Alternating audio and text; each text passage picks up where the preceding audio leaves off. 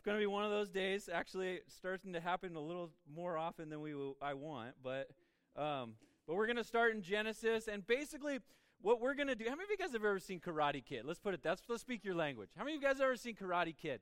So Karate Kid, you guys know it's like Daniel-san is this high school boy, and he keeps getting beat up, and so he needs to learn karate, and he finds this guy, Mr. Miyagi, who lives in his apartment building, and he's going to train him in karate. Only problem is, most of the movie, he, he, he brings him over to his house, this little Daniel-san, and he goes, All right, wax my cars.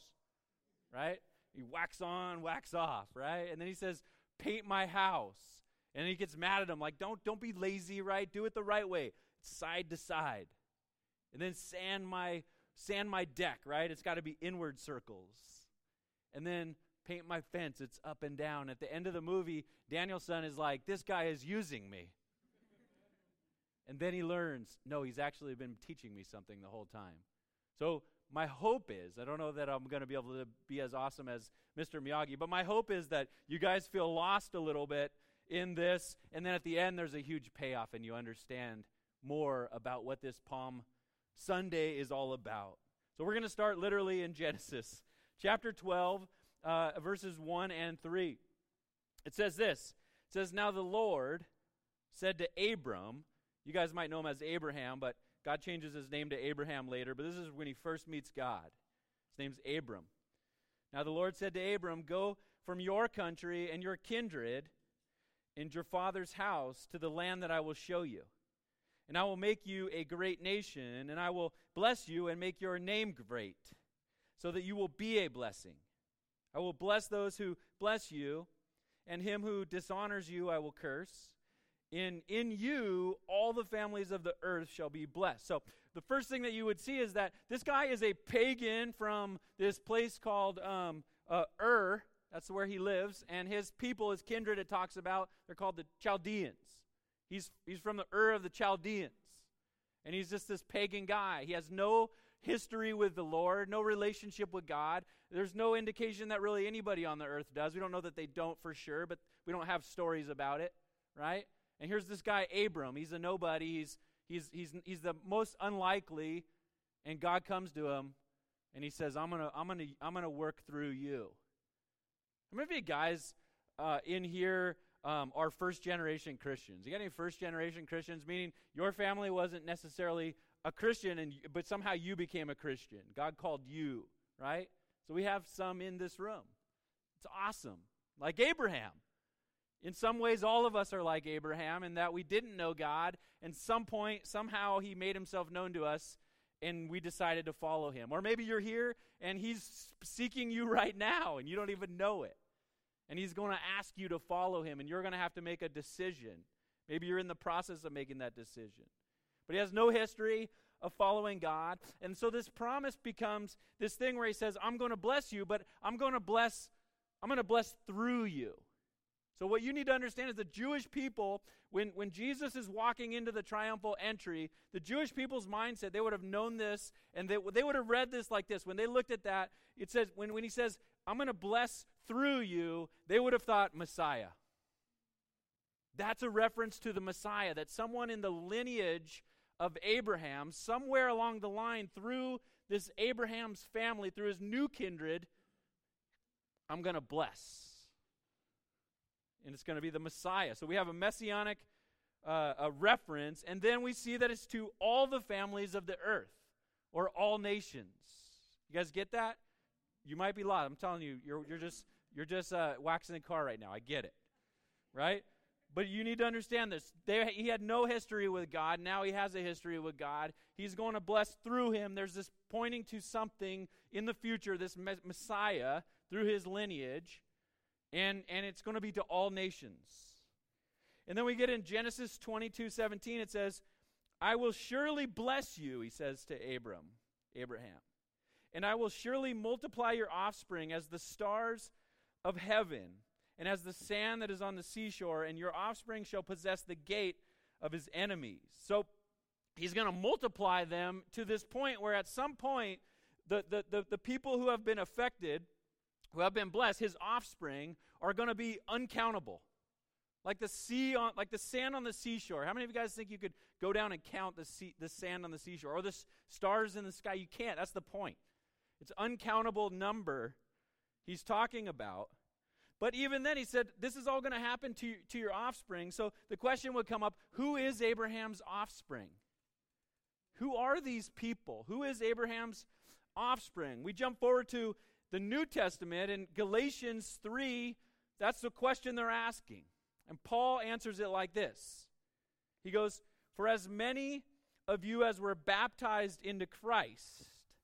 Now, we're going to do a baptism today after church at 1245 hope you guys will all come here right and we're to we're to we're to immerse some people in water here's what i want you to understand when this verse is saying for as as many of you as were baptized it's not talking about a water baptism it's talking about a completely new identity in Christ. In other words, you, you, were, you were somebody who, who did not know God's. You were not following God. And at some point, through Christ, it says, you started following God. You have, you you have this new relationship with God. You have a new identity. You're now in Christ. You were not His, and now you are His. That's what He's saying. You were baptized. You became His. You have a new identity. And he says, For as many of you who were baptized into Christ, who had a new identity in Christ, who became his, and have put on Christ, there is neither Jew nor Greek, there is neither slave nor free, there is no male and female, for you are all one in Christ Jesus. And if you are Christ's, then you are Abraham's offspring, heirs according to the promise. Way back in Genesis. Through Christ, this fulfillment of, of, of this promise that was made to Abraham comes to fruition. So through Christ, we are adopt, adopted into the family of God and become Abraham's offspring and heirs to the promise. Hashtag Jesus, hashtag blessed. Okay? Now, Abraham doesn't have any kids, if you know the story, and then they get to be really old, and then miraculously they have a child. His name is Isaac. Isaac is the only child. He grows up. He has two sons, right? Jacob and Esau, right? And Jacob beca- has the birthright. Jacob's name is changed to Israel. God changes his name to Israel. That's how we get the nation of Israel. He has 12 sons. That's how we get the 12 tribes of, of, of Israel. The oldest one who doesn't who doesn't sin and mess up his birthright is called his name is Judah right? And so Judah, the line is going to go through Judah. That's why we have the Lion of Judah, right? The tribe of Judah. Jesus comes through that lineage, right? But also they have a younger son, if you know the story, named Joseph, and lots of family dynamics we can't get into this morning. I wish we could, but Brittany would say she would start rolling her eyes at me, right? And so, but they end up in Egypt. They end up in Egypt for 400 years. They become slaves, and then God sends who? He sends Moses Moses leads them out of, of, of slavery into the promised land, and we're going to see big picture here. There's four things that we're going to look back and represent about Moses that we need to understand that the Jewish people would have understand, Jewish context. Salvation. This Exodus story, right? When, when, when God parts the Red Sea and he frees these people out of slavery in Egypt, represents salvation from then on to the Jewish people.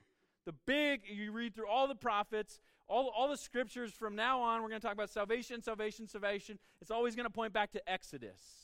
They're going to remember it with the Passover. The Passover meal is going to be about this time of, of, of salvation. If you if you haven't signed up yet, or if there's still, you can see Fritz. Fritz is gonna is gonna uh, uh, host a, a seder dinner, a Passover dinner tomorrow night, and then on, are we gonna do it on Tuesday? Just Monday, right? But, th- but there's this Passover. Jesus is coming in to celebrate this Passover salvation. Also, it represents to them this new way of life. For 400 years, they'd been slaves. If you had been in prison all your life and then you got out, there's a word for that. You're institutionalized. You no longer know how to function in regular society. So God has to teach them a new way of living. We call this the Mosaic Law and, and, and, and other things, right? So there's this new way of living he's going to teach them. He's going to save them. He's going to teach them a new way to live. Are you starting to kind of understand here? And then he gives them Jewish feasts. He gives them rhythms throughout the, throughout the year. Every year they're going to do seven feasts. The feasts come through Moses. He describes what these are for, when they're going to happen, but they're all about two things. They're all about looking back to God's faithfulness in the past and then looking forward to God's promises for the future. The feasts are all about looking back at God's faithfulness and looking forward at God's promises. And then there's a fourth thing a coming Messiah. In Deuteronomy 18:15 Moses says this to the people. He goes, "The Lord your God will raise up for you a prophet like me from among you, from your brothers. It is to him you shall listen." All of these things, salvation, new way of life, uh, uh, uh, remembering what God's done in the past, remembering what God's going to do in the future through a Messiah, this is all pointing to Jesus. This is all pointing to Jesus. So, what happens? Moses leads these people out. They wander in the wilderness for 40 years because of their unfaithfulness. Then Joshua takes over. They actually go into the promised land. Then we have the time of the judges, right? The judges are about 400 years of, of, of these people just up and down, up and down. And then they decide they want a king. And then God gives them a king. Now we have the monarchy of Israel that we have in, in, in 1 Kings, 2 Kings, Chronicles. We're starting to, we're looking at the whole Bible history here. 400 years, some of the kings, very few of them did what was right in the eyes of the Lord. Most of them did what was not right in the eyes of the end of the, the, the and then God sends all these prophets. Isaiah, Jeremiah, they're prophesying if you don't start doing what's right in the eyes of the Lord, then God's going to have to come and bring discipline, correction. They get to the end and he says, There's no longer any remedy. The end of Second Chronicles. I'm going to need to send you into exile. Babylon's going to come and they're going to send you into exile. It's going to be for 70 years. He tells them how long. And then it happens. Daniel in the lion's den, they're all that's all part of this exile, right? For 70 years they're in exile in Babylon, learning to thrive in Babylon. After 70 years, God's promises come true, and, and, and, the, and the king at the time sends out uh, uh, Nehemiah. He says, You can go rebuild Jerusalem. And then Ezra, you can rebuild the temple. When Ezra is rebuilding the temple in Jerusalem, very important moment, one of the priests that helps him is a guy named Zechariah. Zechariah becomes an important, and this is about 500 years before Jesus now. Zechariah becomes this priest and then he becomes a prophet. He prophesies a very important prophecy in Zechariah 9 9 and 10. He says this. Is 500 years before Jesus, pointing to this Messiah, this growing need. Now that they're in Babylon, when you're, when you're suffering, guess what? You pray a lot. How many of you guys have noticed that? When you're in great need, there's this urgency, this sense of urgency, this sense of need. That's where they're at. Zechariah comes at a time like that. And he says, Rejoice greatly, O daughter of Zion. That's a reference to, the, to Israel. Shout aloud, O daughter of Jerusalem. Behold, your king is coming. Righteous and having salvation is he. Same themes coming up. He's stirring them up humble and mounted on a donkey, on a colt, the foal of a donkey. I will cut off the chariot from Ephraim, and the war horse from Jerusalem, and the battle bow shall be cut off, and he shall speak peace to the nations. And his rule shall be from sea to sea, and from the river to the ends of the earth. This is 500 years before Jesus shows up, right, as a baby on Christmas, or when we celebrate on Christmas, if we're honest. Number one, in here, we see that there is a king that is coming. The Jewish people, when Jesus shows up, these Jewish people who they don't know who Jesus is, but they know the scriptures, and they know that means the Messiah is coming.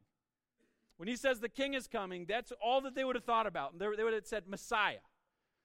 They would have been in Sunday school and they would have said, Kids, the king is coming. Who are we talking about? They would have all said, Messiah. So it's a reference to this Messiah. Number two, He will not fight with chariots and horses.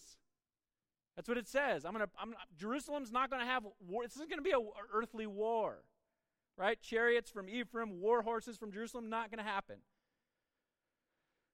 Hosea, another prophet, a little bit before uh, this Zechariah, Hosea 1 7 says, But I will have mercy on the house of Judah, and I will save them by the Lord their God.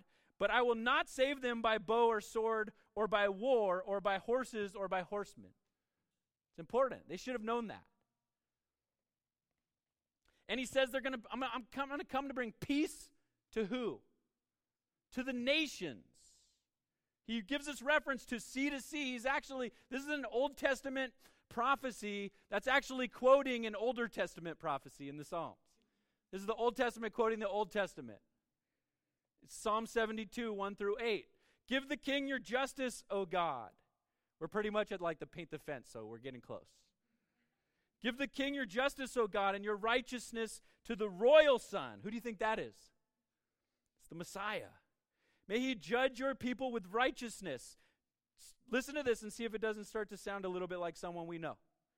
May he judge your people with right with righteousness and your poor with justice. Let the mountains bear prosperity for the people and the hills in righteousness.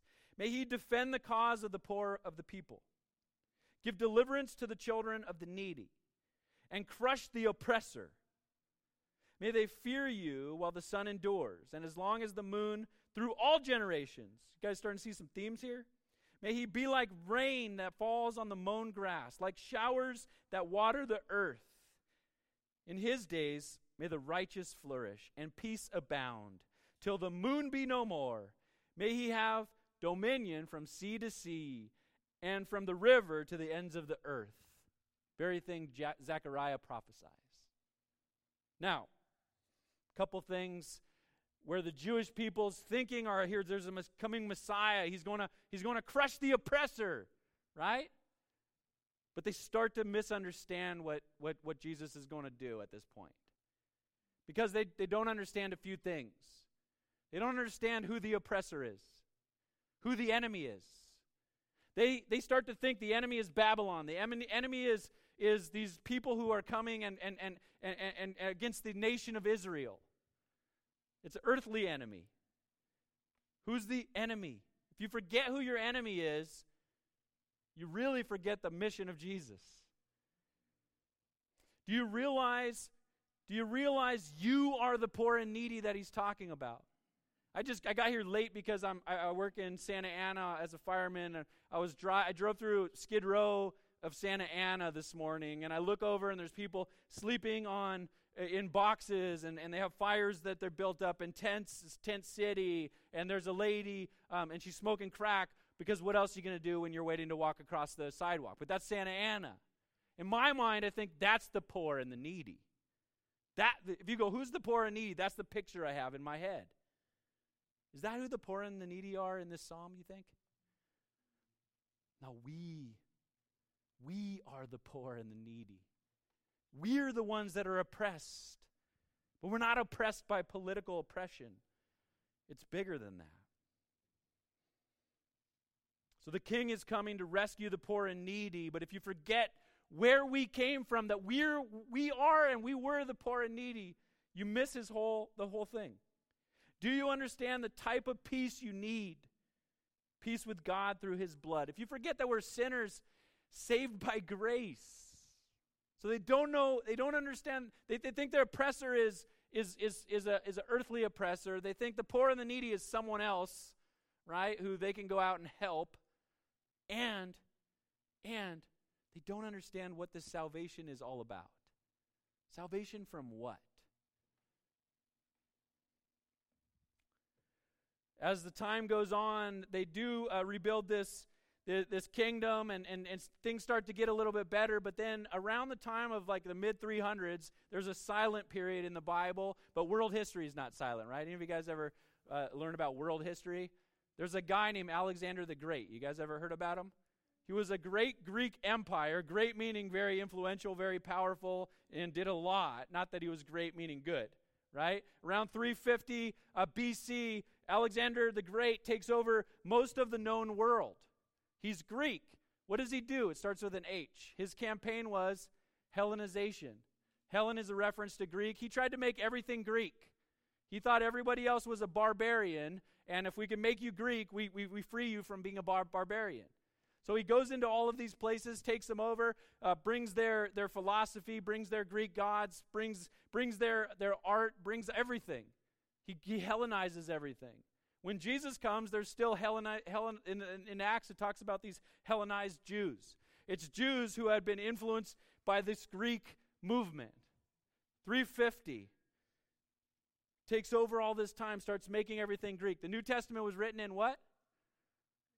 Greek. Why? Because all of the world functioned with one common thing Greek, because of Alexander the Great. He only lives to be 32 years old, goes out one night and parties, right? 10 days later, he's dead.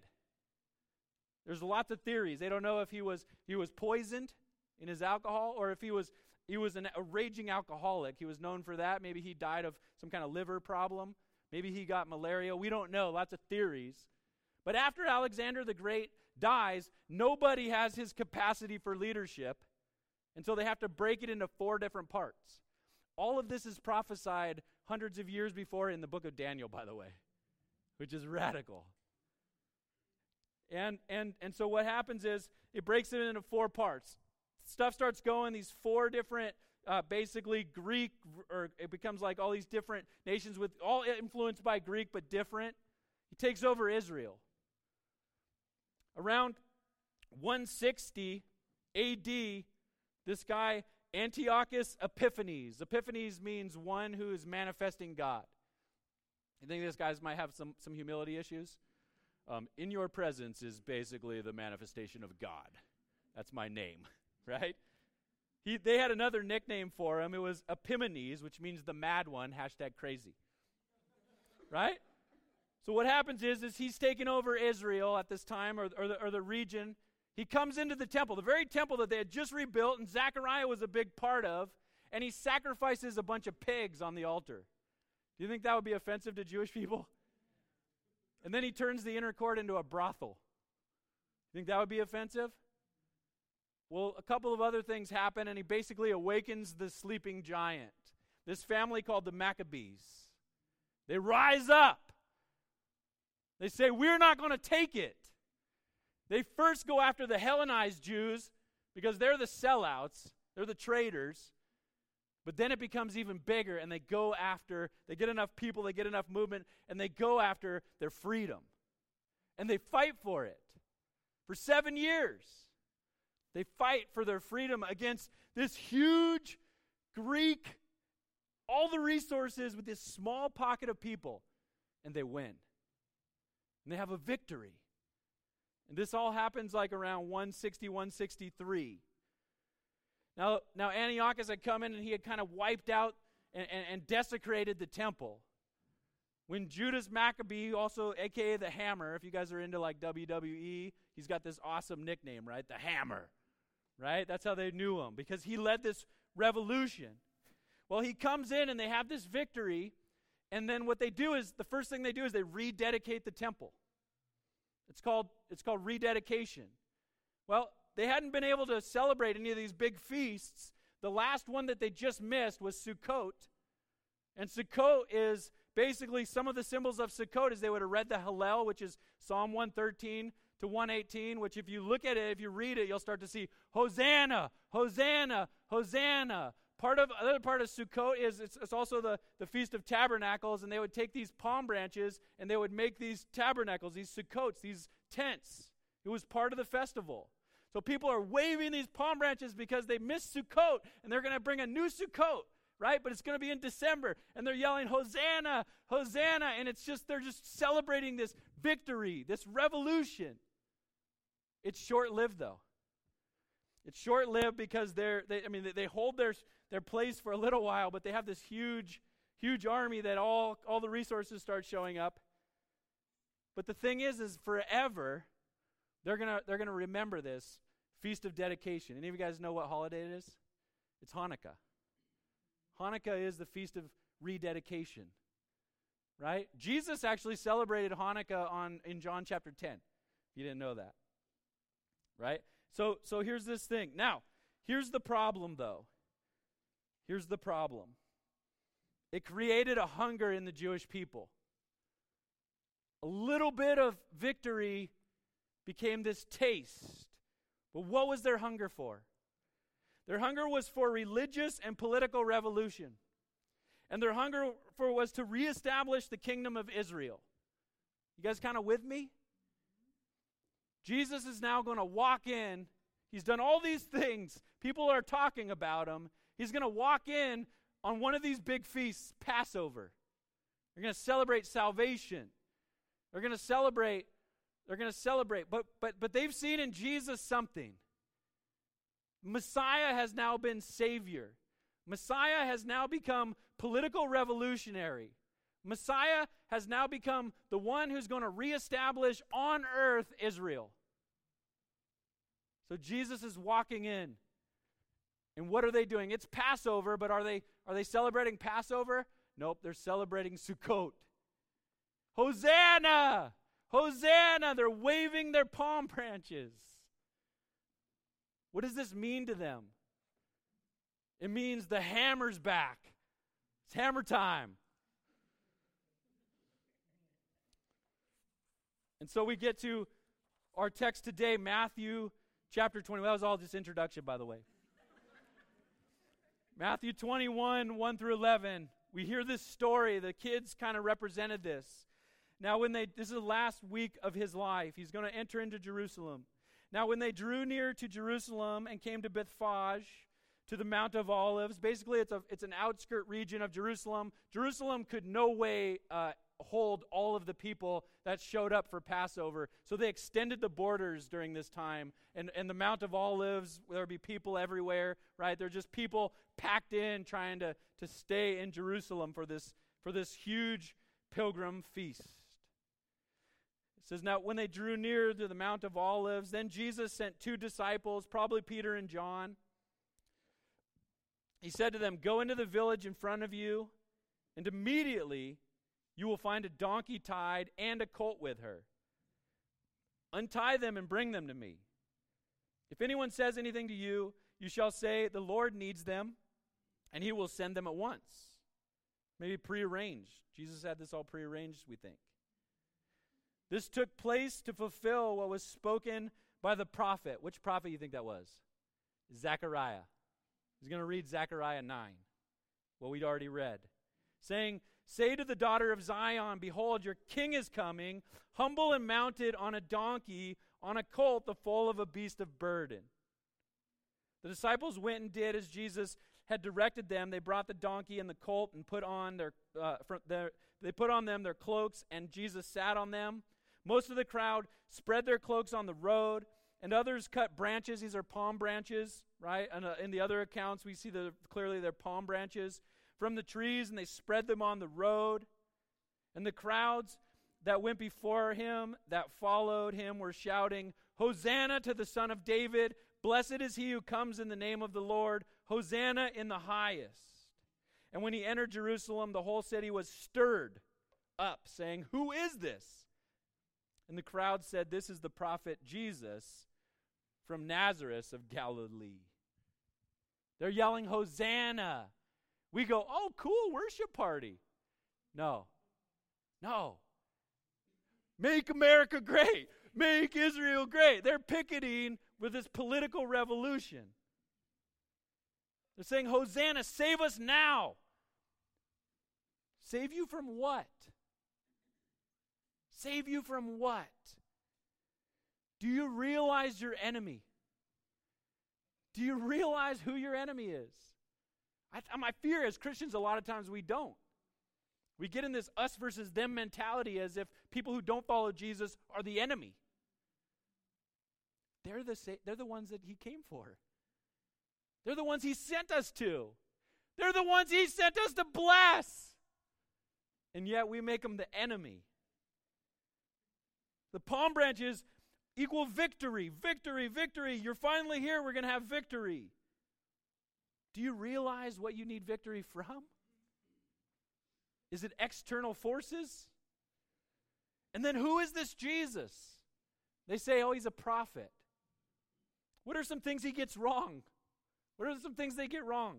If you if you wonder if Jesus recognized that they got something wrong, just a little bit further in the story, he stands up, looks over Jerusalem that night, and he's crying. What is he crying about? Says Jesus wept, and he says this over Jerusalem Jerusalem, Jerusalem, if you only knew what would bring you peace on this day. But they don't understand what they need peace from. They don't understand who Jesus is. They don't understand why Jesus came. They don't understand how he's going to fulfill all of these promises that he's made. They don't understand. What was Jesus doing? He was bringing salvation, yes, but not from Rome. He's bringing salvation from sin, from that which separates them from a relationship with God. He's trying to reconcile them to this God, not, not build this kingdom of Israel like in David's day. He's trying to build a new kingdom. He's trying to bring people and be a new people. Who are these people? Is it Israel? I don't know. I'm pretty much, if, if we were reading through Genesis through Revelation today, I heard a lot about all the nations. I, learned about, I, I heard a lot about a guy who was going to come and not bring war on the earth and who was going to bring peace. Peace with God through these people. He's going to make a people and he's going to use them. He's going to use them to offer peace to the world, peace with God. Does that sound very familiar to where we're at today? If the story ended there, it would be kind of radical. I, I never really put this together until recently, but actually, this is only the middle of the story. Let's turn to Revelation. Rev- Some of you guys have said, "Hey, I want to I want to do a series on Revelation." Right now is your series on Revelation. Get excited.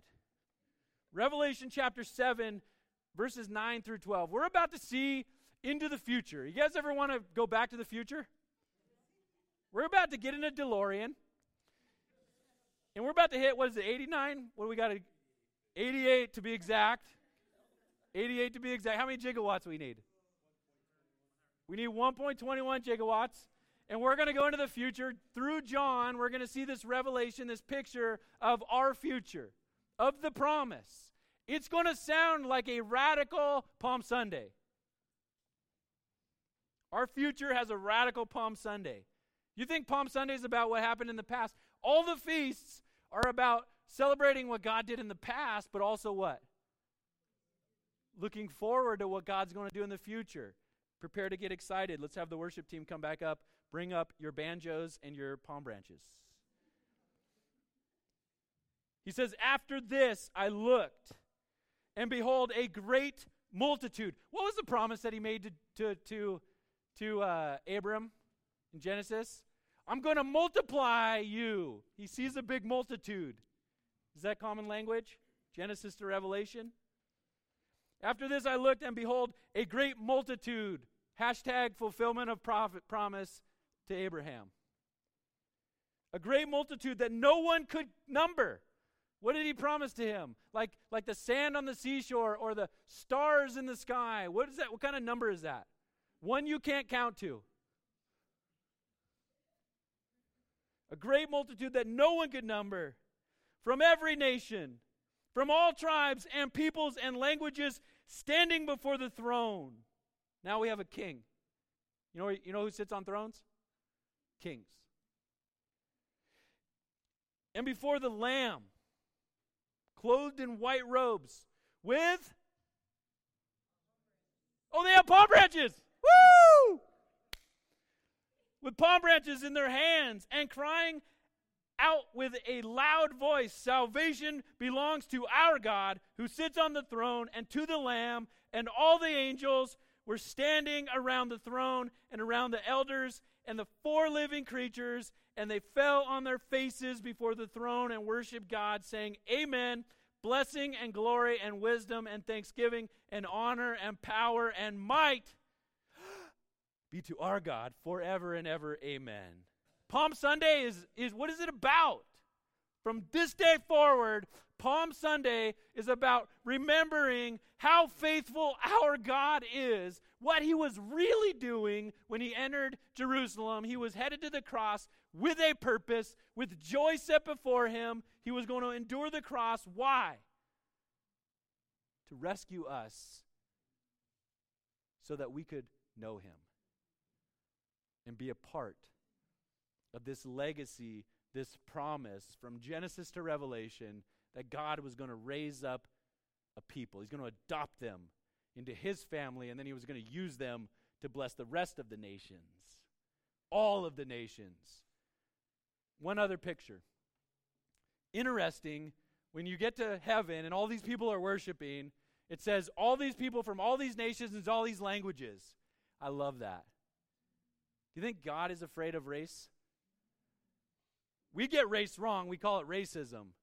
God's not going to race. He's not going to erase uh, racism by making everybody the same. We're going to get to heaven, and we're all going to be different. But we're all going to be the same because all it's going to be is just Christ. What we have in common, we're going to celebrate communion, common union. All we have in common is this Christ. All we have to celebrate is that He saved us. All the, it's going to later, it's going to say, all the pain, all the sorrow, all of it's gone. So on Palm Sunday, we celebrate and we remember God's faithfulness in the past that He saved us. And we celebrate the wonderful future that God has promised to all who are in Christ. Let's worship.